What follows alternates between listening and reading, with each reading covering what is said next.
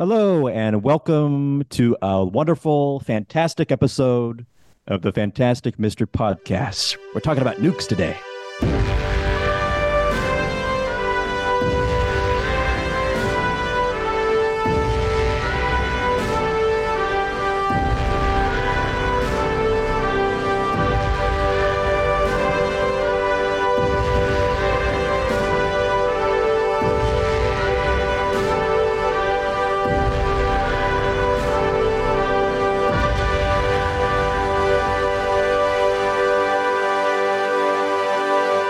Briggs here with the lovely Justin Strange and Jake Kramers, Jerome. Welcome, guys. Jeremy. Hey, Zach, how's it going? Doing awesome. So this is an episode I've been waiting to do and talk It about really for has. for months, maybe even a year, as I I think think literal months, a long Yes, time. a long time.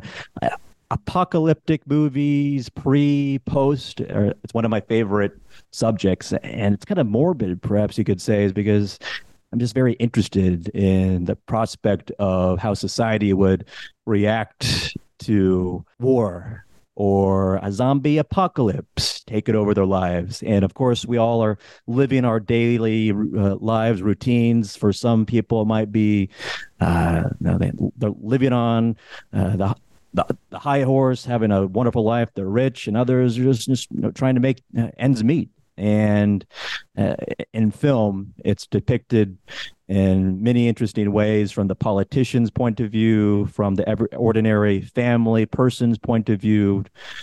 And yeah, I, I think should be a interesting discussion. And th- Threads, let's start with that movie. It's a 1984 uh, BBC production that came out in 1984 and it won numerous awards in 1985 kind of a contra- controversial film. Of course, we're at the height of the Cold War, uh, mainly between U.S. and the Soviet Union at the time, now Russia, uh, and it depicts the it's a docu docudrama you could say that depicts the pre and post uh, impacts of a nuclear war between the U.S. and the Soviet Union. But interestingly, and perhaps not surprisingly, it focuses on uh, the UK's impact in the the town of uh, Sheffield, or the city of Sheffield in northern England. Mainly, in the beginning, at least, the first half really focuses on two families, two individuals uh, that are uh, lovers. Uh, I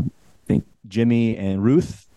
And they just go on, going about their daily lives. Ruth's pregnant, and you know, they're not, not certainly not uh, wealthy individuals. And they're, they're in, in the background. There's they're hearing the whispers of war, and the lead up of escalations of war involving the U.S. and the Soviet Union. Uh, Northern Iran's uh, uh, poked into there as well.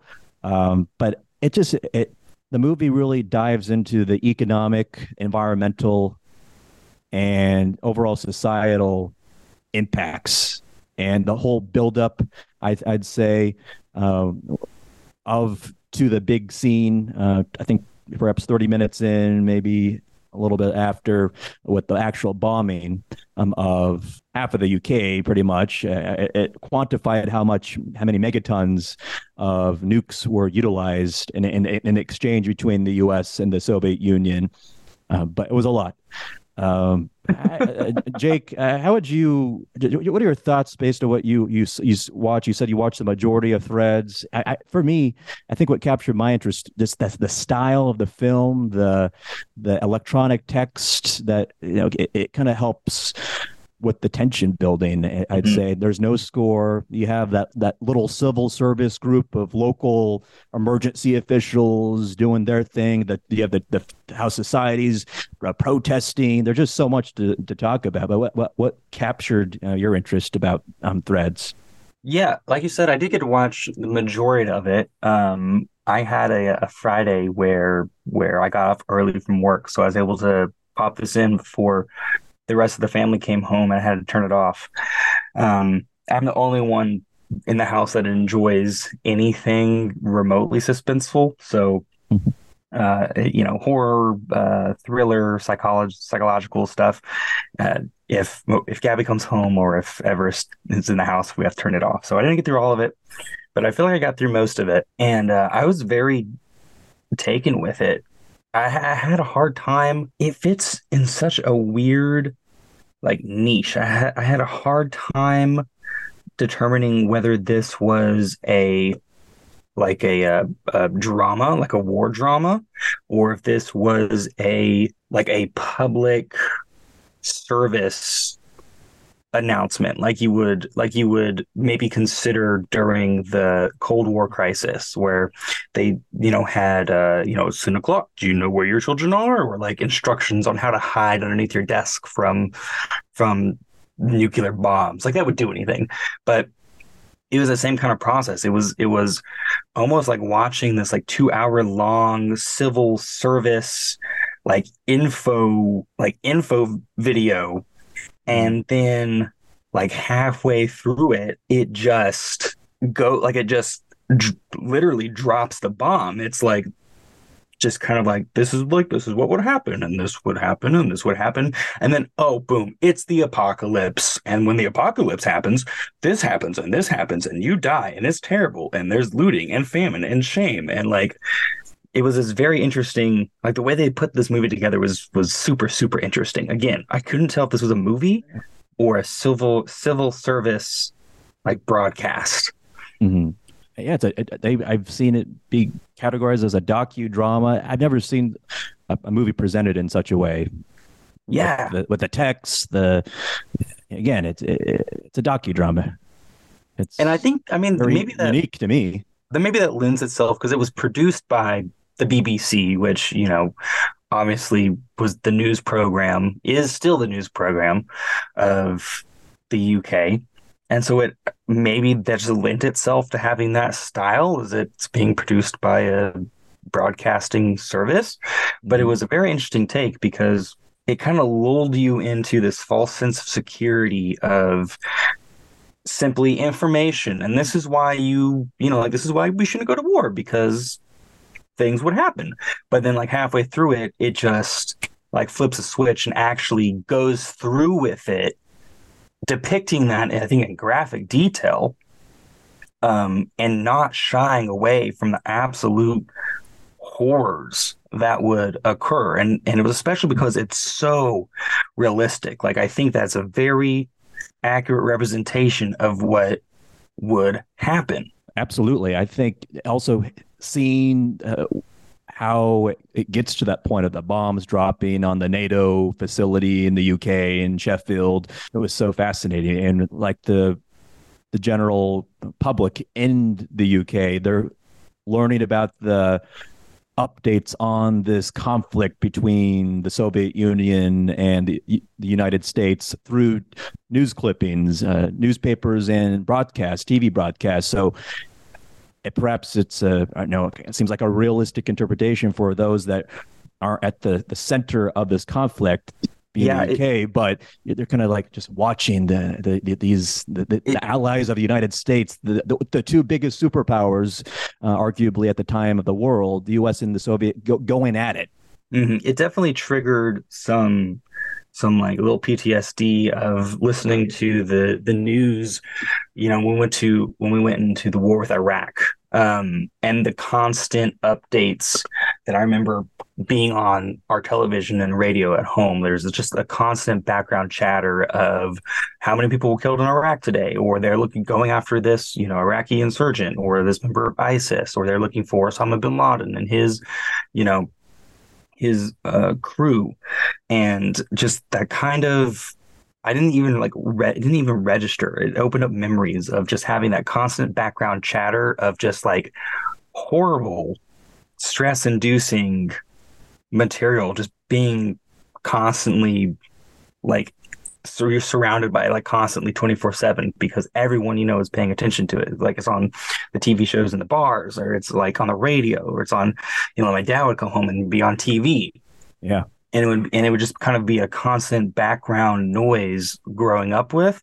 And yeah. so watch as the film built to the to the not just the finale but definitely to the to the climax the turning point uh, you could say the turning point of the film it was very uh it felt very reminiscent of growing up listening to the war broadcasts that my dad would listen to. It's just kind of like how everyone's going about their day, just like doing their own thing, casually tuning in and like, oh, it's getting closer. Okay, well, okay, well, it's getting closer, I guess. You know, nothing we can do about it. And just that kind of like helplessness that yeah. that occurred as it's as the, the climax is building up, the turning point. Yeah, I, I like that parallel there. Uh, Justin, did you manage to watch any of that clip I sent to the YouTube of the no. threads, the bombing scene? Okay, I, I want when you when you sent it, I was at school. I was at work. No, so no worries. Look at it. I wanted to talk briefly about uh, before we get Justin's like uh, opinion on apocalypse and death and destruction. Uh, this like the what are your thoughts on Jake on the the nuclear uh, bombing scene, the just the cinematic techniques to show. I mean, we we saw a woman urinating, uh, yeah. peeing herself. We saw distress all over. We saw that the boyfriend uh, struggling to uh, start a car, then panicking and running over to see if his girlfriend's all right. We never yeah. see him again in the movie. We see uh, we have silence at the moment of the white flashes uh, when multiple people die or incinerated. Basically, a city. Uh, turned into a cemetery yeah uh, through through audio and visual cues uh, of, of, various techniques i think it's just I think for the audience back then must have been unlike anything they've they've seen, but certainly unlike any, I've never seen a more chilling depiction of a nuclear war explosion. Yeah, it held it held no, you know, it held no bars. Like it was it was completely like they showed people on fire. And what got and what got me was it wasn't like, you know, tonight today I, I, was as I was watching it, I was trying to figure out like, okay, if this was shot today and it's produced today, what would they do this as well. It'd probably be like some sweeping shots of the city and then some like people like looking up at the sky and like having that gas moment. And then it would probably cut to like a ginormous like CGI, like a ginormous CGI mushroom cloud. And then flash, you know. Um, but maybe due to limitations that they had in 1984, uh, they had to use like they had to use i think the, the limitations that they had forced them to be creative and imaginative and actually created a, a, a more impactful scenario because what they used is real like they actually had people on fire and they actually like they drove cars through buildings and the lighting and they actually had like people physically getting blown away and it looked very authentic not like the cg that you would see today Mm-hmm. Um, probably because it was actually real, and I was very impressed with like just how much dirt and debris they they must have like brought in to make this scene happen, and the quick cuts and the, yeah. the you know the shots of like like you said, the woman peeing and then glass breaking and someone screaming, and then and I also liked how the first bomb didn't happen over Sheffield; it was like a little far away in the so sea or had, something. So you had all of the the fallout, like all the explosion went past, but people survived. Yeah. And then you had the people like panicking and struggling for survival after that, only to then just be annihilated in a split second when one gets blown above right above Sheffield. And, and and the interweaving of the the text on screen and saying that this the exchange escalated to this yeah the, X amount the of megatons like helped. the the cold nihilistic fact of the matter. Like there's no there's no uh um like there's no grandiose to the nature of it or no no theater theater of it. It was just I like the the font of just being like this is the cold fact of yeah. what is happening. Like a 1.2, you know, megaton nuclear head like blows up however many meters above Sheffield. The fallout does this.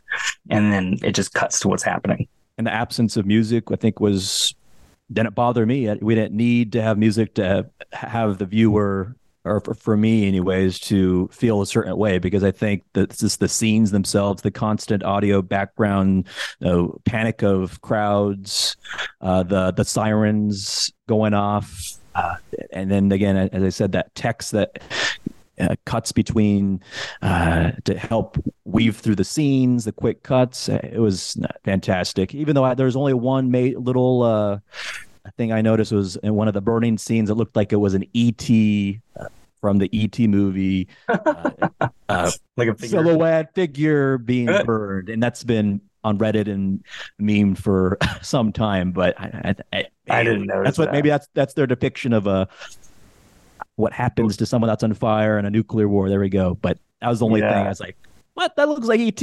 I never noticed that. I didn't notice that when I was watching it. I will say I thought it was funny um, that the pat the last two um, podcasts that we had has been this, and then directly before this was Clerks, and both of these films were almost episodic or chaptorial in the way that they're broken up. They were both almost slice of life as they were broken up.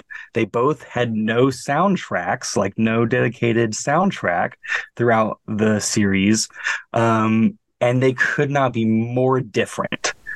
Yeah. But they're also they're also both incredibly well made. Well made, experimental. I, would say. I, yeah. I yeah. Well, Justin, what do you think about just in general apocalyptic war or zombies? Is there one movie that sticks out to you? Yeah, actually, I was thinking about it while you guys were talking. Um, when I was in when I was going to college to get my master's, I I took African American cinema, and we had to watch this movie called The World, the Flesh, and the Devil. It's basically about this guy, uh, Harry Harry Belafonte, who I, if I remember correctly, he like works underground and he gets stuck, and when he comes out, like there's nobody. Hmm. Um, it's that's creepy. Yeah, it's completely empty. It's a black and white movie from 1959, um, and it's completely empty. He does find two more people, um, but that's about it. But it's a it's a really great movie. Um, it's been a minute since I've seen it. I'd actually like to watch it again. Um, but yeah, that was one of my that probably one of my favorite ones. And then um, also for some reason I thought of the Book of Eli. Oh yeah, um, Denzel Washington, right? Yeah, and that yeah. movie was that movie was wonderful. I remember uh, like the twist being, you know, what it was and everything. And I think Mila Kunis is in it as well. Oh yeah, she is. Um, Gary Oldman and some like you know, it's a it's a it's a great movie. Not he's blind, if I'm not mistaken, or is that? Yeah, yes. He, yeah, he is blind. Yeah. Um, but that was a cool movie. It was just like I I I I think I picked it up somewhere. I don't remember, uh, but then I just I saw it in my collection. I just watched it one day and realized it. But I mean, anything Denzel does, man, I, I think pretty much anything he does is like gold. That's just me though. I really like Denzel. Yeah, that was a great um, a post-apocalyptic movie, a great action yeah flick um, overall. It wasn't like my like out mind blowing by any means, but I, I enjoy the like any post apocalyptic situation. Yeah, and always and there's always a common theme of survival, obviously, but like the the looters, the others, it's like mm. you're, you're more scared of humans than anything yeah. else. It's like uh well, you know, there's TV shows like The Walking Dead, you know, it's just like I mean, I watched up to about season 8 of The Walking Dead and like I, I freaking loved it, man, from like the very very beginning all the way till I got to the point where I got to, and I was like, "This is stupid" because something happened in there, and I didn't want to deal with it. Did you get to the? I forgot what season it, it is when uh, Glenn gets killed, and well, he he gets killed. What season? Uh, I want to say around season six, maybe. Okay. It was when yeah. Negan showed up. Negan yeah. was the one that killed him.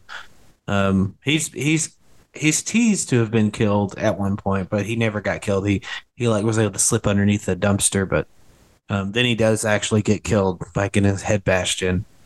Um, yeah, that was pretty graphic when I saw that on TV back when I was, I think, well, living at my parents' house on DVR and watching the twitching body with a yeah, headless corpse. It was his head. As a surprise that was, was even allowed. Was what it, what it was was his his head was so bashed in that his eye popped out. And actually, it, that's what they did in. That's how it looked in the comics was his eye being yeah. popped out, and so it was pretty cool that they they did it justice. And then another show that I watched recently that's actually pretty brand new um, is Twisted Metal, which you know is based that. based off the video game. And the video game is like a car combat game, but um, Twisted Metal takes place in an, apop- an apoc- post-apocalyptic world where drivers um, you pretty much you have drivers that are called milkmen, and they basically are delivery boys. And then this one driver uh, named John gets a delivery of a lifetime, and so he does it. And so like, um, it was pretty cool because like at the end you got the kind of twisted metal feel where you have cars battling it out and stuff. It was pretty cool, but um, it was a great show, and it's, I liked like the the apocalyptic feel of it. Everything looked really good. He had to go from I think it was San Francisco to Chicago um, in his car, and so um, he had like there's like different like factions of people. There's like um, these they're called the holy holy men, I think, and they basically um, it's ran by this guy named the priest, and uh, he's very very crazy. And then you have like all like these different factions of people that he has to deal with throughout. And then of course you have Sweet Tooth. Uh, mm. He's kind of like this crazy ice cream truck driver and wears like a clown mask and stuff. It was pretty cool. Um, but I liked the the story behind that because it's I mean it's not hard to make a post apocalyptic setting. You know, just the story around it needs to be good. And so I thought it was you know was you don't get very many good adaptations of video games nowadays. And we've had this conversation, and it seems like it's getting a lot better.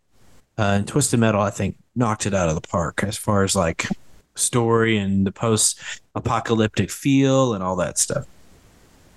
For some reason, I feel like it could be difficult to care about characters in post-apocalyptic scenario. Maybe more so if it's a TV series, but but at least in Threads, I really didn't care too much about the characters. I wonder why that is. Because like, uh, like I grew, I cared about the main character. Well, I cared about both the main characters in Twisted Metal because you get to see their life before. Well, not really even before everything went to crap, but like when he's a kid and he's like left alone all by himself and he finds his car and he's like really he's like really connected to his car because he's the car's gotten her gotten him out of like a lot of situations and stuff. So it's like it's it was interesting that it wasn't like you know he wasn't a te- like his brother didn't die. Now he wants to avenge his brothers you know stuff like that. It was yeah. he he was alone. He found a car. He fixed that car up and then he drove that car. And so if you have a great obvious well maybe not sound obvious in a negative way but a great thesis or object to centralize the, the theme around. I mean, that's great. Yeah, well, not only that, but he does meet an actual girl and he falls in love with her too. But you know, there's a scene in there where he gets his car stolen and it's it's the car or the girl and he goes after the car, but then she ends up going with him. So it's like he's really like his him and his car are like it's like they're in a relationship almost. Um, they made love to each other. I mean, there's a never mind. there's a, there's a scene where another character talks about having sex with his car, and it's really funny. Damn. Um, Again, Threads was just a very bleak film. Uh, spoiler spoiler alert. and it ends negatively. I mean, it's, I mean, Threads. It starts out with a spider, uh, and the narrator talking about a spider and showing a a, a web uh, uh, being threaded together. And I think the the title threads kind of and it kind of comes back around uh, to recognition at the end of the movie, where you see how society is kind of living in this time, this medieval times, uh, the focus on agriculture, salvation, using rakes, and uh, trying to come together as one, uh, pretty much. So kind of the threads, like everyone's connected no matter what happens. And anyways, they, that that pregnant mother, she gives, she eventually gives birth, has a child. That child, I think, is sexually assaulted uh, at 10 or 11 years old. And then I forgot what happens after that. But it just ends very depressingly on, yeah. on the future of society. You know, um, I should have watched Threads because I watched Failsafe and I didn't watch the whole thing because I'm going to be honest with you, Zach. That movie was boring. Like I did not. I I How tried. dare you? I tried really hard to pay attention to it, but I just it just did not suck me in. Um, and I so in Jake's interpretation one yeah, in retrospect, in retrospect, I should have watched Threads because man, I just couldn't get into Failsafe. And like it, it I, w- I was reading some trivia on it, and it that and um, Doctor Strangelove came out around the same time. Um, and Stanley yep. Kubrick fought for an earlier release mm-hmm he didn't he so because you know when that happens, when you can get a movie out before another one that's like yours comes out, then people accuse you of copying that movie. It's like um, Gremlins, and there's another movie that's like Gremlins, but it came out after Gremlins. So when people, but it but it was made around the same time or beforehand. It just came out after Gremlins, and like so when it came out, people compared it to Gremlins because the little guys look like Gremlins. You know what I mean? And they're wreaking havoc. And so like you, it just kind of sucks for uh, Failsafe because it didn't do as well uh, in the box office because well, Safe was more of a serious Yeah. um, movie versus Doctor it, Strange. It, was more just like a war drama, um, from what I could see, and I just like it. it, it I got to, I don't know, maybe thirty or forty minutes into it, and I was like, I don't, I don't want to watch this anymore. Like, I don't really do that. Hardly ever do I just stop. It's like someone walking out of a movie theater and me cringing at at seeing that. But if it, if I had went to the movies to see it, I would have I would have stuck it out, man. I don't go to the movies to walk out. I don't care how bad the movie is. Um, but you know, I was in my in my I, I have like a little theater room. I was in there watching Yeah. it. I was like, it's like I just I don't know. And I think that's the same night I watched Spree, which was a whole different kind of movie. It was that movie Spree. I know that's not what we're talking about, but that movie was kind of weird. And I, we could talk about it later Agree with uh with uh with what's his face from Stranger Things. yeah When I say weird, like it was weird in a good way. Um, I'll ha- I'll have to tell you about it later, but yeah, yeah I think we talked about that on one of our we one of our you talked podcasts. about it, but I didn't. I hadn't watched it at that point, so I I watched it recently, and so Well, what'd you think of it? That's okay, weird. quick quickly, I enjoyed his performance um, because he he's like this wannabe social media influencer. So he decides he's going to kill people to get get views in his what which the company is called Spree. It's like Uber um, or Lyft, and so he works. He's a spree driver, and so he decides he's going to kill people and like Go on a killing spree. yeah, or a killing spree. Yeah. Yeah. I told yeah. somebody. Well, I told somebody about that. I'm sure said- that's that's an intentional pun. Oh yeah, I'm sure. Uh, I said that to um, I told somebody I was watching it, and they were like, "What's it about?" And I told her like, "Oh, like a killing spree." I was like, "Yeah, like a killing spree." Except for I like the idea of the the rideshare company being called Spree, but I, I liked his performance because he was very like he he plays a good desperate person because he was so desperate to become a social media like star. He, he that's just the way he acted. I don't know. It, it it made me think of like this is what a desperate person who wants to be a social media influencer would act like. Yeah. If he if he had his own channel and didn't have very many views. So was he already an outcast? Um Time of the movie. no, I mean not really. Um he just He just wasn't famous. yeah, he just really wasn't famous. And like one thing I read is the director and uh, I think his cinematographer or something. What they ended they they watched a bunch of like social media channels that didn't have a lot of subscription subscribers Oh, and views and stuff to get the get a feel for how this this character is supposed to act. And and Wow, I thought- that's fascinating. yeah, and I thought, man, that is a great idea because man, he acts like he's like so desperate for views. It's it's crazy. And like anytime he gets a chance, he's like, what does he say? He says like, um, follow me and I'll follow you or something Yeah. bull crap. Uh, he has like a saying, and then Like follow for of follow or something. follow like for that. follow. That's what it was. Follow for follow. And then people are like, dude, you don't you don't say that. Like it was so funny to watch him be kind of like a a pain. Crazy because- country. Yeah. So anyway, sorry Zach, Yeah. didn't mean to take away from your. Yeah, sorry, didn't didn't that was, mean that was a nice little. tangent. That was a nice little uh, tangent. I mean, that's Yeah. that's post-apocalyptic in a way. It would be so desensitized by social media that you would go out and kill people. But anyway, whatever you got to say to it's whatever I kind gotta do, I'm gonna wrap to it all in. justify it, yeah, to justify it. Could you argue that the Purge franchise, Yes. to a degree, is Oh, post-apocalyptic? I think there's Well- a ton. I think there's a ton. If you look at it, would will be considered. I think that with It's, the, it's the demise of society well, I don't as we know it. I don't think of it as post-apocalyptic, but I it does give a post-apocalyptic From a certain point of view, I think maybe not post. It's probably just apocalyptic. it's happening. Yeah, it like well, it's like that's what I'm saying. Like on the night, it does seem like a post-apocalyptic type movie where everybody's out for themselves, but then you know the next day it goes back to normal. I, but I don't know if y'all have seen um, what is it, The Purge, The Forever Purge. Um, I don't know. I And lost count. spoiler alert, that one ends in like almost a nation because I think it I think it starts off in Texas, but it goes into Mexico. Um, but it, it's kind of like um, the beginning of an apocalypse because Yeah. people are because the purge is over, but people are still killing. Um, and so it Hmm. like the end of it. Spoiler alert goes. It's like turning into some sort of apocalypse. So what's the government get killed or something, or what happens? Well, they don't. You don't really see it. I mean, you see it Overthrown. well, it shows like um like a a bird's eye view of of uh, the U.S. and Mexico and uh, like all them, Yeah. where you see like almost like flashes, little flashes of lights where it's like spreading.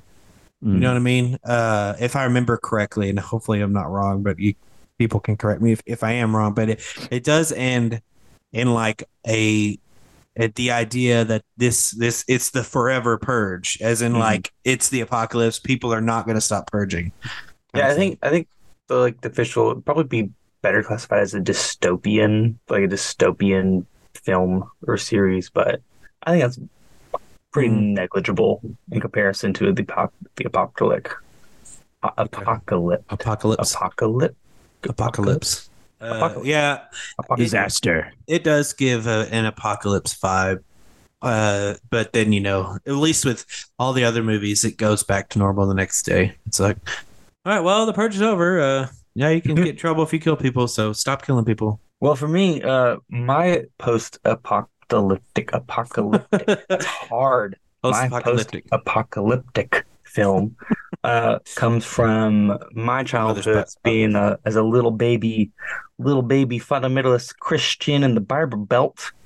Um, Left the Behind. great, the uh, the great 2005 uh, five film. Uh, oh wait, not excuse me, not 2005. The great 2001 uh, direct to video film Left Behind, the movie. I saw the first one, um, and my mom read all the books. But I, Yeah. I, I forgot about those movies. That's Yeah, it's based off the series of the same name by name by Tim LaHaye right. and Jerry B. Jenkins, directed by Vic Sarin and stars, wait for Kirk it, Kirk Cameron, Sorry. Brad Johnson, Chelsea Noble, Janaya Stephens, Gordon Currie, and Clarence Gilyard. So yeah, and what's that movie about? Um, if you are familiar with Christian uh, literature at all, it is the film adaptation of When the Rapture Happens, and the people who aren't Christians get left behind and have to deal with the Antichrist and the, you know, the the The fallout. apocalyptic fallout of all the Christians being whisked away into heaven, and so it, it like follows this guy named Buck. Um, who's like reporting on Israel, of course. I love that. Follows this Yeah. guy named Buck. Buck. um, because of course it is, and Sure. he's reporting on Israel, and then all of a sudden, like, uh, uh, you know, Arab and Russian jets fly overhead, and the sun disappears, even though it's still daytime, and all this crazy stuff happens. Um, and it's him trying to figure out like what's going on, and uh, and like ultimately like become a Christian essentially. Like he he discovers that the that it was true, it was all true, and uh, so he gives his life over to Christ, and now he's on a mission to to single handedly confront the Antichrist. Oh my god. um, So have you Which seen- is- Oh which is of course a UN government official. Um, Of course. He's from Romania, right? Isn't that Huh? where he's from? He's from Romania, right? He's like a Romanian official.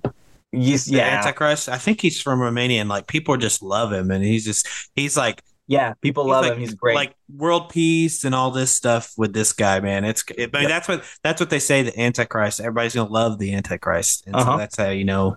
That's why That's like how you know it's him. when- yeah, him. and that's how come when people are like, oh, like when I was a kid, and it, this could have been some sort of like stupid talk that I was just hearing from other people, but people would always say Ozzy Osbourne was the Antichrist and stuff like that. I'm like, but people don't like Ozzy Osbourne. There are people Yeah. that don't like him, so there's no way.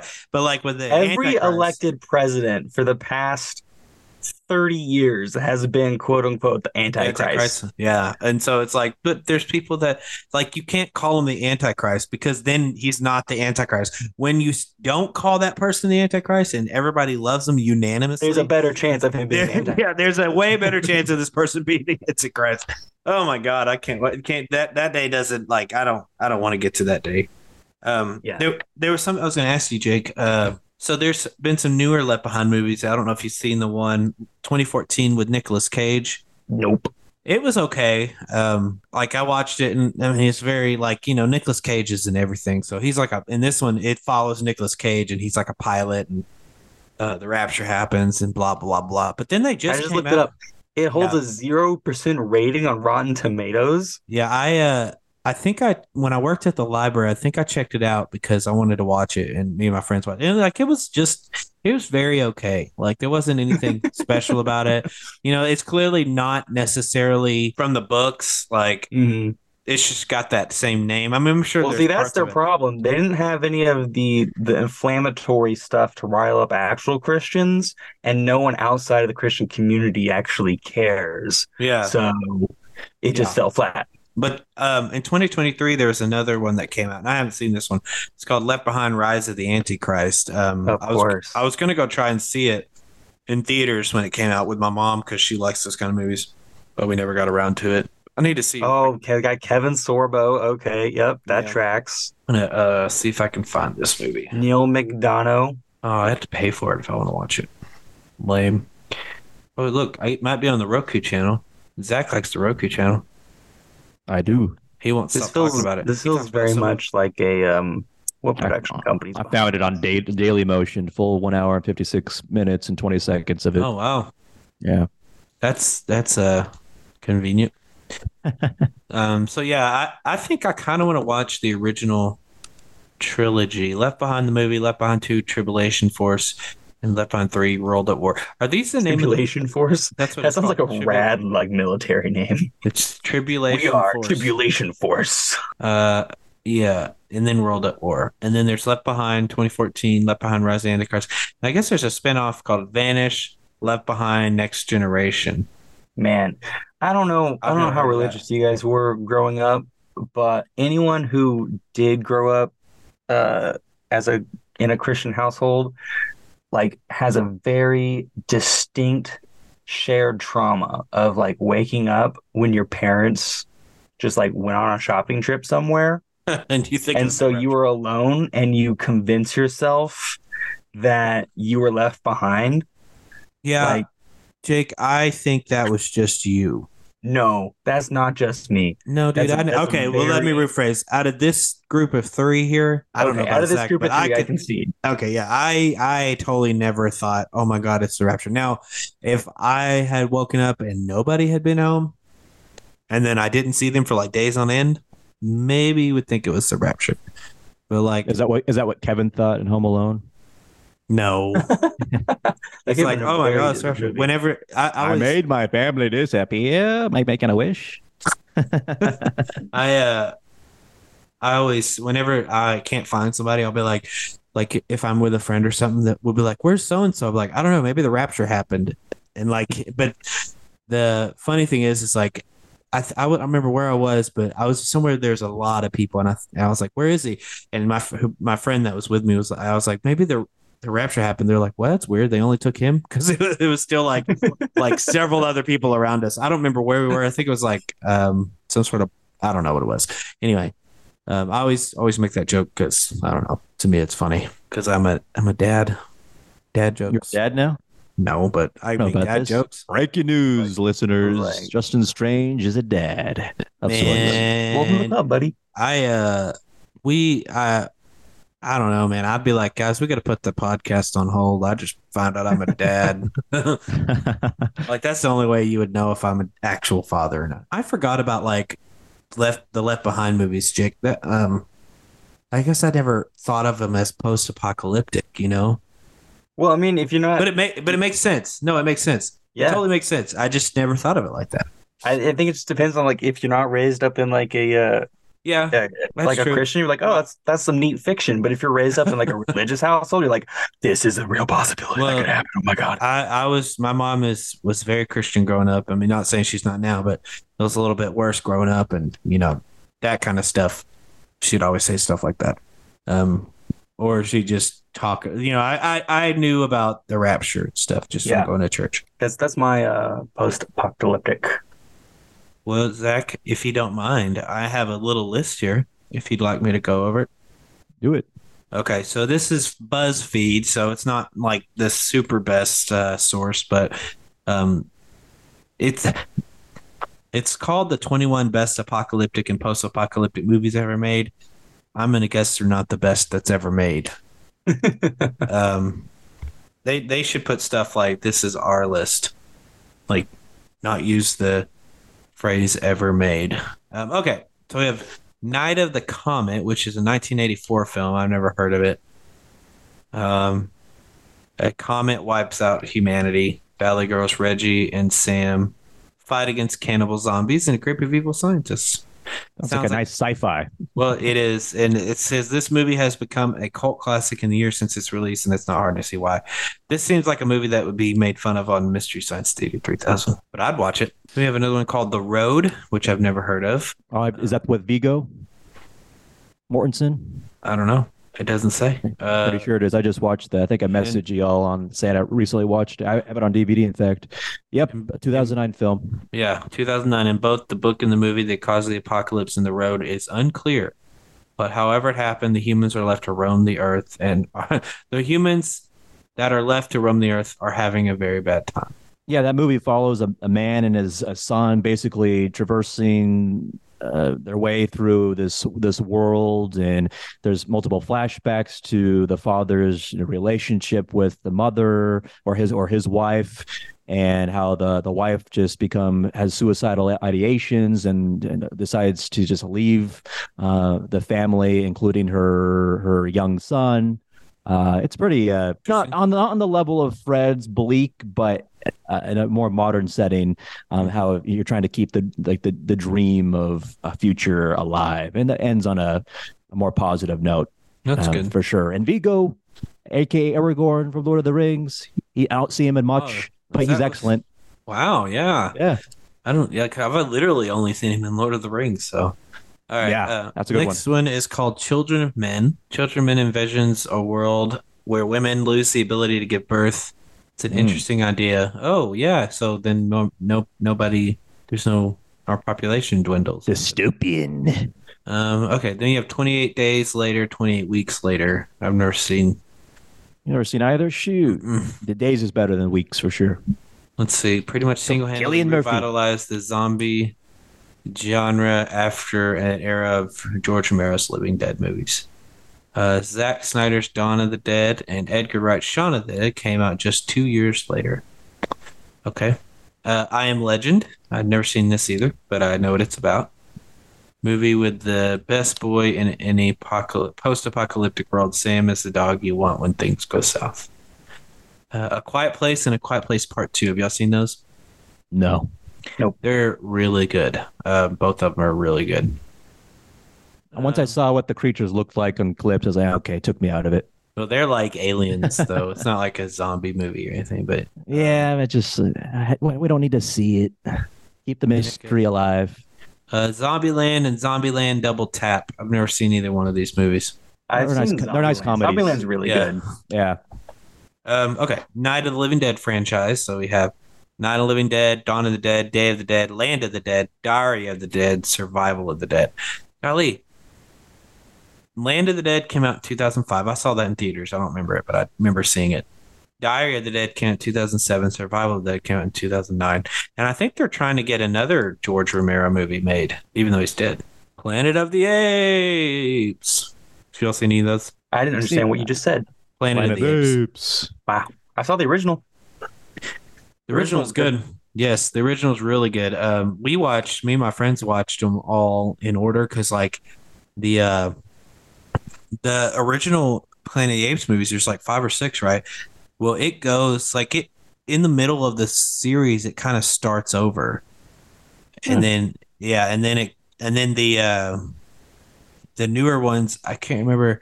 I I don't remember if there's not really sequels, but like, or if they're Like they're more like soft prequels or yeah, I don't know, I don't know. But we watched them all. We watched every single one of them. It was really good. Like I really enjoyed the original ones, um, especially the first one. The first one was good, especially when you you know he finds out that it's Earth that has been the Planet of the Apes is Earth It's an iconic scene Yep. ending. with the Statue of Liberty. You blew it up, and then Wall-E. Wall-E, the, the cartoon. Well, I mean, I guess animated Wall-E movie? would be considered I haven't seen that. apocalyptic. This is literally an end of the world flick because it's the Earth that ends, not humanity. Wall-E, sadly, is probably the most realistic apocalypse movie, but it also, but it's also one of the most hopeful. I've seen it once, and I think I fell asleep through it, not because it wasn't good, but because I was freaking tired. But actually, the Criterion Collection, um, its first Disney movie in the Criterion Collection was Wall-E, and I I picked it up like instantly, so I need to watch it. Uh, Mad Max franchise. Uh, I've never seen a Mad Max movie. You've not even seen the latest? Mm-mm. Oh, the, like, the I, I've heard great things. one of I my saw it in buddies, theaters and it's wonderful. yeah, one of my buddies like likes uh, loves that movie. There's Mad Max, and then there's a sequel that's You know, not called Mad Max, but it's called something else. It's uh, Thunderdome. Is that what it's called? Yeah, Oh, okay. Yeah, it's just not called Mad, Mad, Mad Max Thunderdome.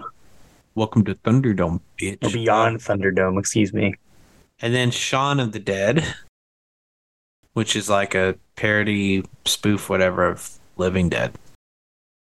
Um, Snowpiercer. Have y'all seen that with Mm-mm. Chris Nope. Evans? No, but I read an intriguing fan theory where that's the world of Willy Wonka. Okay. What? I hate theories. I hate. I hate theories. That's what makes it so much fun, Justin. I, I don't know. Maybe I'm just a sourpuss or something. Because like I remember You're getting old, man. How old are you? 36. I keep, 36? I keep almost saying That's young. because I'm about to turn Like, 37. But You're getting old, grumpy, man. well, it's just even These like with kids with the- newfangled theories back in my day. A movie was a movie, god darn it. Well, like when Endgame was coming out, there's just all these theories, and it just bugs me because like you never know which one's right and which one's wrong. And what if you read the right one on accident? I don't know.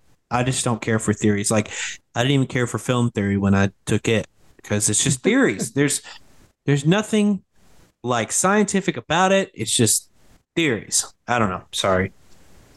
Um, Snowpiercer like was it should be good by the way.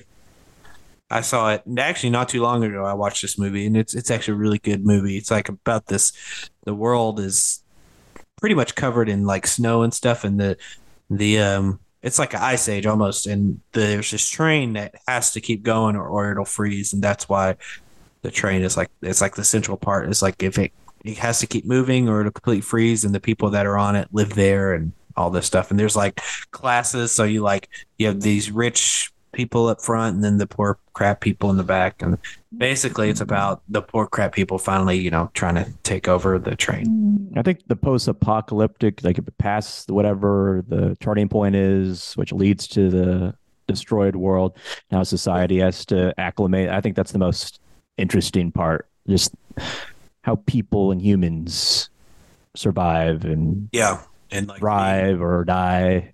being, being on a train that Mhm. can't stop like and that's by the same guy that did uh i believe it's the same person who did parasite okay Yeah, I think have- I think we I think we need more movies that have to deal with like the environmental impacts of disaster. That'd be great. I, I don't. I'm tired of seeing the disaster itself. That like that, that being the focus. so we'll just get to the the aftermath. So, like, you're saying, let's say, like, the day after tomorrow, you want to see the movie that happens after everything goes to crap. Yeah, whether it's the rebuilding of society or people living, but I'd like to see some type of evolution. I feel like that. I mean, isn't be- that like the Book of Eli, though? I mean, yeah, it's There are like any, that. it's like any apocalyptic movie that takes place after everything has, like, even Snowpiercer. Everything, it's an it, the apocalypse happened. They're on this train, and now they live there. Like, Are you like wanting like a like a upbeat post-apocalyptic movie, like they're rebuilding society or something? I mean, in threads we see the beginnings of that, but I'd like to see the, I guess, progression of that Yeah. So you want to see? I think you want to see it like when it's way down the Post line. post. Yeah. Yeah. Post- like they've already like kind of rebuilt like even like The Walking Dead like there's several instances you see where they have figured out how to live and like yeah. because that group I swear to God and I thought about this uh, There's still oh, electricity. yeah, exactly. And like that group goes through like different, like I I, I guess I'll call them villages, kind of, because now you know, Bases. and yeah. just they just go through different living situations. It's like they can't stay in one freaking place, and you get to see all these different types. So like because those point- humans. well, it's just they they they live in a prison for a while, then they find like a uh, like a nice suburban neighborhood that they move into, and that's like that was Burned like the down. most no, it was like completely sal- salvaged, and they still had electricity and running water and everything.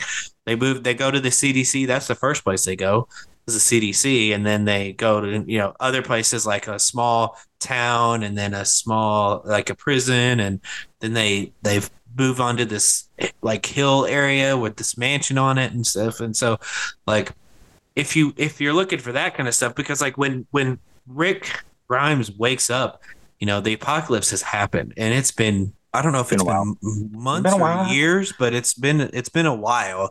Just judge based on the condition of the Yeah. zombies. Well, Well, like- If you want to follow that thread further, Justin, like they have a new series Yeah. called The World Beyond, The Walking Dead World Beyond, and that's like about the first generation of kids oh, that that, like would be cool to grow see. up.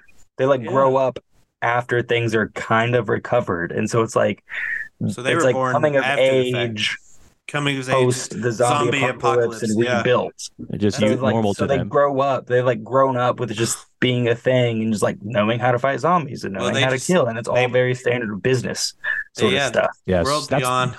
In the road. The movie with uh, Aragorn. Uh, the son grows up in this world, and he's they eventually find a bunch of food, and he finds a vending machine. He's like, "Here's son, here's a can of Coke," and he's like, "What is Coke?" And he drinks it, and he loves it. I'm gonna find this show. I mean, I did find it. I just want to find it to watch. Oh, it's already two seasons in. Yeah, There's so many Okay. spin-offs these days. Fear of the Yeah, Walking well- Dead was the main one. They're doing um Daryl Dixon, who's I think he moved to he somehow made it to Europe. um, Europe, and then there's another one with Negan and Maggie, and then I there's Fear of the Walking. Dead, which uh, I, I love Negan. Negan's probably one of my favorite favorite. Maggie's villains. annoying though. Yeah, She, Maggie. she just came back to the Walking Dead because of her, her show on network television. I forgot which CBS and NBC. It was that show that didn't work out. yeah, I, I remember what show I'm coming back, and please take me. uh, okay, let's go back to this list. I'm almost done with it, but yes, I want to watch that. Jake, that that World Beyond. That sounds cool. Um, okay, then you have the Hunger Games. Is that a is that a post-apocalyptic? yeah, that would Okay. be post. Yeah, that's post apocalyptic. I've seen it. I've seen them all. I just I It, guess- it's set in future America after something happened and they broke up into twelve districts. Oh yeah, yeah. Okay, you're right. Okay, and then the day after tomorrow, which we talked about that, it's a disaster movie is what it looks like. The Matrix. I didn't realize that was a post-apocalyptic. After human, oh yeah, after humanity is defeated by AI, we are inserted into a computer program to be used as batteries for the machine. So man, the Yeah. Matrix, Matrix is coming. It's becoming reality. It is. Um, Interstellar. I've never seen it. You all seen Oh. Interstellar? I've heard great things about it though, like really good things about it. Uh, Blade Runner and Blade Runner 2049. I've seen Blade Runner. So good. Yeah, I've seen Blade Runner. I haven't seen Blade Runner 2049. 2040 there 2049 got a lot of flack. Um, it didn't it didn't uh, make very much very big waves in theaters, but it's uh it is just as good. It's Okay. it is truly a spiritual sequel. Successful successor, as I say. Akira. I've never. It's Another one for 1988. Yeah, it, it looks like an animated movie. Um, for starters, Akira is one of the best looking movies ever made, set in Neo Tokyo after global conflict. It's a story about telekinesis, a biker gang, the effects on war and children, and a whole lot more. It's 1988. I'm going to find this movie. Sorry, I'm copying it. That's one of the memes where he's like, "Leave me alone." I was like, Akira, Akira. Okay. Uh, I hope almost people get that. Two more. This is the end. Have y'all seen that? I've Mm, read about it. It's the one where all the like Seth Rogen, James Franco, and all them. They're Oh, yeah. James Franco house, but they play themselves. And then Terminator franchise. Oh, I forgot to talk about that one. Yeah, it's like we a can classic. That's the last one. We can talk about that now if you want. I mean, it's your episode, I guess, but Yeah, I just wanted to. Like, I'm surprised I didn't mention it earlier. I can't believe It's like one of the. It's like one of the hallmarks of action, and I mean, it's mainly just an action movie. I do. with I've- sci-fi. I've seen the first and the second one. I did see one of the newer ones. I, I really enjoyed the first one. Um, I think that's all people need to see. yeah, like the first three. the first three maybe definitely the first two because in the first one uh, the terminator's kind of the villain the, in the second one he's not and so like um i don't know arnold schwarzenegger you know it's like Yeah, I've heard the. I've only seen the first one. I've heard the first three all have very different vibes. They're Yeah. very like very different from one another. I don't know if i actually know now that i think about it because they first three all have arnold schwarzenegger in it i might have seen They all the have Arnold. Schwarzenegger, but the way that they're set up are, are different. different yeah i just i do remember watching the first two for sure i'm not sure if i watched the third one or not I thought it was just creepy whenever they did the, the cut to the the cutaway to the animatronic version of Arnold. when you see him like the with the flesh and the the robot, then they cut away to the actual actor Arnold. It's just kind of jarring to me. that is weird Effects of the time. Yeah. Um, anyway, that's the list. I just wanted to kind of go through some, see if what jogs our memory a little bit. How about a mind pondering question as we begin to close out on this episode? What do you guys want to see more of in the future when it comes to post apocalyptic or apocalyptic uh, film? Like, I'd like to see more AI included. We're talking about all that, like a lot of the headlines these days are artificial intelligence and how that's going to change the world in many ways and how we operate on a daily basis in our lives. I'd like to see some type of uh, emphasize AI centric uh, So, like, movie. I mean, be beyond Like the normal, Threads, but for the AI uprising. Yeah, beyond that's the, what I was thinking. beyond bipedal creatures that look like robots. I, I just want something more. Like, Uh, HAL, HAL, uh, 9,000, is that what it's called? On, um, Oh, on Space Something Odyssey. Like that. Yeah. just something more, a little bit more, not cerebral either, but just like something not something we haven't seen too much of uh, Yeah. when it comes to AI. what about like Smart House? You ever see that movie? Oh yeah. Because that, uh, the Smart House is like an AI controlled house played by Mm. Katey Sagal. Um, and she like, the, the AI wants to become the family's mother matriarch basically but she's not she can't be because she's ai um it's not a post-apocalyptic or anything i'm just thinking Yeah. like she it's it's like when when you watch like it's like jarvis right like no matter where tony is jarvis is there or friday is there it's kind that's kind of what it is except for it does a jar they do create an ai that cr- turns to an evil robot with ultron but you know for the most part. Jarvis Jarvis and Friday stay pretty in check. Whereas this one learns about the family and kind of like develops an emotion for them and stuff like that, and uh, wants to be in control of this family, basically. Interesting. That's- interesting. Yeah, Zach, that's have you like- seen Ex Machina? Yeah, that's a great movie with Yeah. Oscar Isaac and Alicia Alicia Alicia Vikander. Yeah, she's great. Yeah, I do like her a lot. I'm glad they didn't do sequels or anything because I think Well, it's based off need some some comic or magna or whatever they call it. But uh, I think yeah, I, I just thought it was excellent the way it was presented. A very Well, that- slow film, uh, not uh, lots of pauses in between di- dialogue, but so, I, I, I- that really appealed It's to an me. A24 film. That's one of the only films I really Oh. like Oscar Isaac in. I think it's an A24 film. I might be Mhm. wrong. A24, Okay. Alex Garland. Alex Garland's one of my favorite directors. He did Yeah. um Ex Machina, Annihilation. Uh, Um, Yeah. Um uh did I think he did um 28 Days Later. he did. Yeah, he did Wow. 28 Days Later. He's he's a very um under I'm not gonna say he's underrated because people know about him, but he's a very like underrepresented director in a lot of people's conversations. Like people don't know about him and they should. Mhm. What's his name? Alex Garland. He did uh, Ex Machina, Annihilation, 28 Days Later. Later, he's done um, uh, Dread. Oh, He's Dread done- was great. Yeah. I'm sorry. Yeah, say, his, say his name one more time.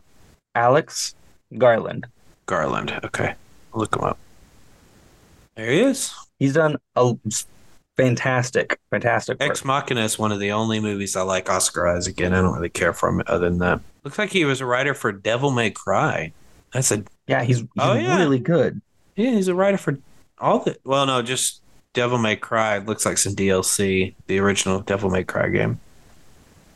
And oh, he was a writer on Enslaved. Wow, he's done a lot of cool stuff. Yeah, and, and no one talks about him. He's Uh, great. En- Enslaved Odyssey to the West is a video game, and it's a really good video game. Uh, oh, The Beach. That's a novel. Looks like he wrote a novel. I guess they put novels on IMDb. Oh no, they don't. No, they don't. But it's based off the novel. Okay, with Leo. I think that's the one with the, the sand eats people, I think. Oh, really? Maybe. Richard sets out for an island rumored to be a. I haven't seen that one. paradise. It's The Beach. It's with Leonardo DiCaprio. I do No, I'm- remember this movie came out. wrong. Yeah, That's not it. I, I mean, I remember this movie came out, but I don't think it's about where sand eats people. No, it's not. but That's yeah, he did different. Dread. He did Devil May Cry, Ex Machina, Annihilation. Wow, Lots of really good Check stuff. him out. He didn't do 28 weeks later. Just did 28 days. Yeah, 28 days. But um but they are gearing up to make 28 years later Yeah, I've heard about that. or 28 months later, excuse me. Yeah, yeah, I've heard about that. Who's behind that production? I believe that's Alex Well, let's Alex see. Garden and um I did read something. There. Alex Garden and um they're gonna they're gonna get back Cillian Murphy. Oh, wow. Later. Yeah. says director. Oh yeah, Alex Garden, Garland, and Danny Boyle, and Danny Boyle. Ooh, is Danny Boyle. Lovely. Um, that doesn't say who's acting in it yet, but you know, I would hope that they. Cillian's talked about it and said that he would come back if they offered him the role. Yeah. So Oh, it's all in there. It's there. The ball's in their court, then, huh? So, Justo, what would you like to see more of in the future Apocalypse. of apocalyptic movies? I, I do like the idea of a story within an apocalyptic setting, not about the apocalypse. You know what I mean? Like, yeah, well, let's let's learn about it a little bit, but let's let's uh, do something else because, like, any it seems like anytime an apocalypse movie comes around, it's about. But I mean, I guess like there are a lot of like Book of Eli and stuff. I would like to just see like some good storytelling within.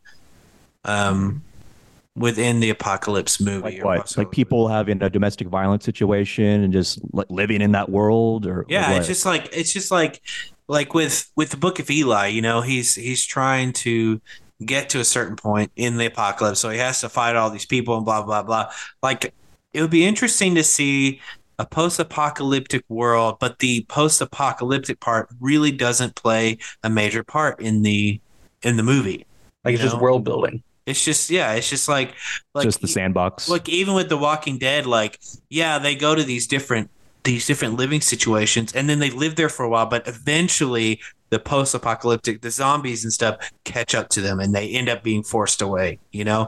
And that's part of the the tv show to keep it going but it's like it would be interesting to see a good story in a post-apocalyptic world where the the world the environment looks looks great and they've learned how to live there and it's just it's just a story so like where it's not in your face, Right. In a way, like I, it, I it mean, would- it's inevitable, obviously. Like Right, exactly. connected, and this I is just- how we do things the way we do now. like yeah exactly you kind of learn about it maybe at the beginning but eventually it's just it you don't really notice it you mm-hmm. know maybe like a love story, a love story yeah i mean that world. pretty much anything it'd be kind of be kind of cool to see um just a really good story within that world as opposed to that world being the story um Mhm. now if you're talking about like what kind of things like as far as like ai and stuff i that i mean i guess i would like to see something different as, as a like you know it's not you know a comet hit the earth or uh, zombie apocalypse and stuff like maybe find a different way to to get get to that apocalyptic part of the movie you know what i mean like it doesn't need to be like we've seen ai and all this stuff like it would be cool to see something different that is Yeah. the reason for the apocalypse Just trying you to think. AI. We have natural disasters. We have Yeah, the- it's kinda the- hard the to- threat of nuclear weapons. I mean, what else could we do? well you know planet of the apes was um, a disease or a sickness that Yeah. that um, happened. So Like we've been, I, I guess you're right. We've we've been through all the well possible possibilities, if that makes sense. Um, How about I'm sure- time travel? Someone comes from the future Ooh, and destroys mixing it up. everything. yeah. and then goes back to the future. See ya. Uh, yeah, and leaves just leaves everything a mess. Well, that's kind of like, I mean, that's not post-apocalyptic, but that's kind of like Tenet. Have you guys watched Tenet? So that's I'm, it's a I'm afraid Nolan to. film, Yeah, um, and it's the one where where this guy gets inducted into this organization. They're trying to stop the end of the world that has potentially already happened, um, and that deals with a lot of like timey wimey, which essentially um, you want me? deals with an, an organization in the future. They've figured out a way to go back in time, but it just how do they describe it? It's not like you you just instantaneously appear in the past. You actually live going backwards. So you continue to age. It's just that the world is going like backwards around you. yeah. Oh, And so this guy is from the future and he's from the future. trying to the the protagonist is trying to figure out what's going on, try to try to prevent this potential catastrophe from happening. Potentially has already happened. They don't know yet. It's yeah, really good. that It's- sounds like kind a of like Christopher a Nolan future movie. guy. Everything's so very cerebral. Yeah, it's a But series. I, I want to see it though. I heard the audio mix isn't the greatest, but it's intentional according to. Listen, I I It's always intentional, subtitles isn't on it? anyway. I always have subtitles, so it wasn't Yeah, me a too. problem for me. I've been doing it more often. Yeah. Yeah, I do it all the time. Yeah, How about how about Looper though?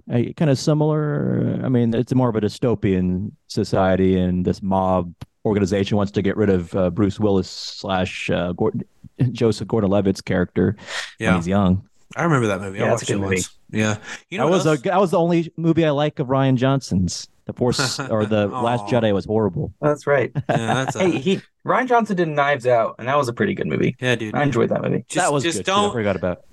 Okay, I, I'm gonna eat my words here because the reason I don't like Oscar Isaac is because of his performance on Star Wars. But when it comes to directors, don't don't don't blame Star Wars on him. I guess On who? To say. On Rian Rian Johnson. Johnson. I guess you could blame Gath- Kathleen Kennedy then. Yeah, she's I was mean- lack of direction from the beginning. Because uh, They had zero direction of what they're going. Oh, it's just after the first movie. Let's think about what we're gonna do. with the next movie, not let's think about all three of the movies at the same time and Well. figure out where they're gonna like. I don't know. Lucas That- had the scripts for seven, eight, nine. Yeah, he did.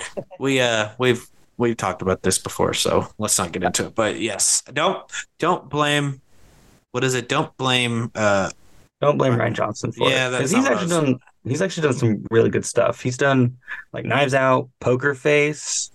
He's done some episodes of Breaking Bad, Looper. Yeah, unless they're just straight up bad. Like he's I probably mean, every good director has their places. their movies that are very divi- divisive, uh, divisive, and for good reason. yeah. I mean, you can't praise a director for everything. Well, you know, when you're a director for hire, you there's not much you can do like Yeah. in, in the way of like I mean, he had free rein to do, he had free rein to do what he wanted though in the Last Jedi. oh well maybe you should blame Rian Johnson then. Yeah, maybe don't blame him all the way. Man, I guess I guess don't you can blame ruin him. Johnson. Just don't don't let that be the reason you don't see his other some of his Obviously, I like Looper. I prefaced my Yeah, argument with true. that. Well, Knives Out was also really good. So anyway, yeah, that's all I got for you. And, and Jake, uh, lastly, what are you hoping uh, when it comes to the future innovations of disaster post-apocalyptic movies? Man. More sex. That's what we Yeah, need. to- We yeah, more- bring- get people more- nudity, nudity in the apocalypse. Yeah, just get more seats in the chairs. I get it. yeah. Well, you know, there is a Um, movie. Um, I'm sorry, Jake. Two seconds. There is a movie called um, Contracted by an Arkansas director, in which I forget his name right now. If you want to look it up, that's fine. But um, in which there's a sexually transmitted disease creating zombies. Wow, Um, so I don't know. That's a new way that's to think interesting. of apocalypse because it wasn't an apocalyptic movie. It's just because it was only one person you learn about that's turning into a zombie through a s- STD. I'm I forgot what you said. I just heard the word STD. I said, Man, um, hard for me to get past uh, zombie STD, STD? sex violence. yeah, crazy. um, man, I don't know what exactly I'm, I'm looking for in post-apocalyptic films. I uh, I like I I like Eric um England, that's his name. Eric England. man.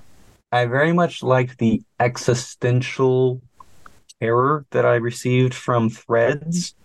And so I think movies incorporating that theme would uh be would be good. I feel like we've kind of become oversaturated with like action post-apocalyptic or I'm tired of it. Yeah. preventative post-apocalyptic or survival post-apocalyptic and i really just want something where there is no recovery from it and it's just people trying to survive as long as they can or in the situation themselves not necessarily trying to overcome it or exchange it or remove it but simply just exist in Yeah. The finality of the situation Yeah. I would like to see more just bleakness, to be honest. We don't need a happy ending yeah all the time. But again, I don't know. I think the day and age uh, of what people want really dictates also what movie makers will make, unless they're experimental, willing to give it a go. I, Yeah, I want to see A20, A24, besides Ex Ex Machina, let's have another A24 made movie when it comes to that genre. Post I will say, uh, speaking of A24, I'm looking very much so so to see the um, dream scenario with Nicolas Cage. Have you seen the trailers for that? Mm-mm. It's it looks fantastic. It's uh, this surrealist comedy where Nicolas Cage plays this, you know, hapless nobody who just so happens to be showing up in like everybody's dreams. That's creepy. and so it's so it's like the the fame and situations that get into him because people keep dreaming about him. He doesn't know why. That looks like it looks like it's going to be a good movie. Um i could see that almost being apocalyptic in a sort of in a sort of way. I don't think this movie's set up to be but i could see that as being terrifying. Like if everyone just started having like mutual shared dreams or something that about would the end be. of the world that would be terrifying. People come together in like little groups or start Yeah. discussing, having like little group therapy sessions, evolved into this bigger thing. Yeah, and then maybe and then maybe like different groups had different post-apocalyptic like shared dreams, and so you had factions based off the type of dreams that people had, and then like that's what actually caused the apocalypse because people had different visions of it and self-fulfilling prophecy. I don't know. That'd be neat. Nobody stole my idea. I got to copyright that. Let's see the screenplay in a, a year or two. Anyhow, yeah, I think just like really bleak, nihilistic, exist existential terror in film. Like Yeah. uh, Freddy Krueger. Yeah. I think that's the same reason that I like um Annihilation so much and the the thing because it's very much uh, an unfathomable unfathomable scenario that they find themselves trapped in. Excellent. Well, I think that was a wonderful episode. Just to want to close it out. Sure. Uh, yeah. Thanks for listening. Uh, that was a good conversation.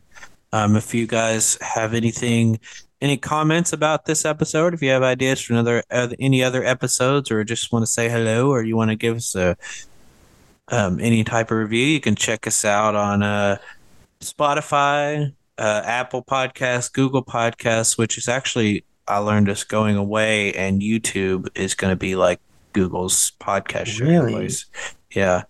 Um, not necessarily YouTube. I don't know exactly how they're doing it, but I just remember it saying Google Podcast going away. YouTube will be where I'm like, okay, whatever. Wow. Um, YouTube, and then um, you can also check us out on any social media except for Threads. Um, we have not have I have not yet created a Threads account, and I probably won't ever. No. Um, Social media is saturated. Who cares? yeah, I mean, we can find us at plenty of other places. Um, but yeah, you can find us on Facebook, uh, Instagram, X.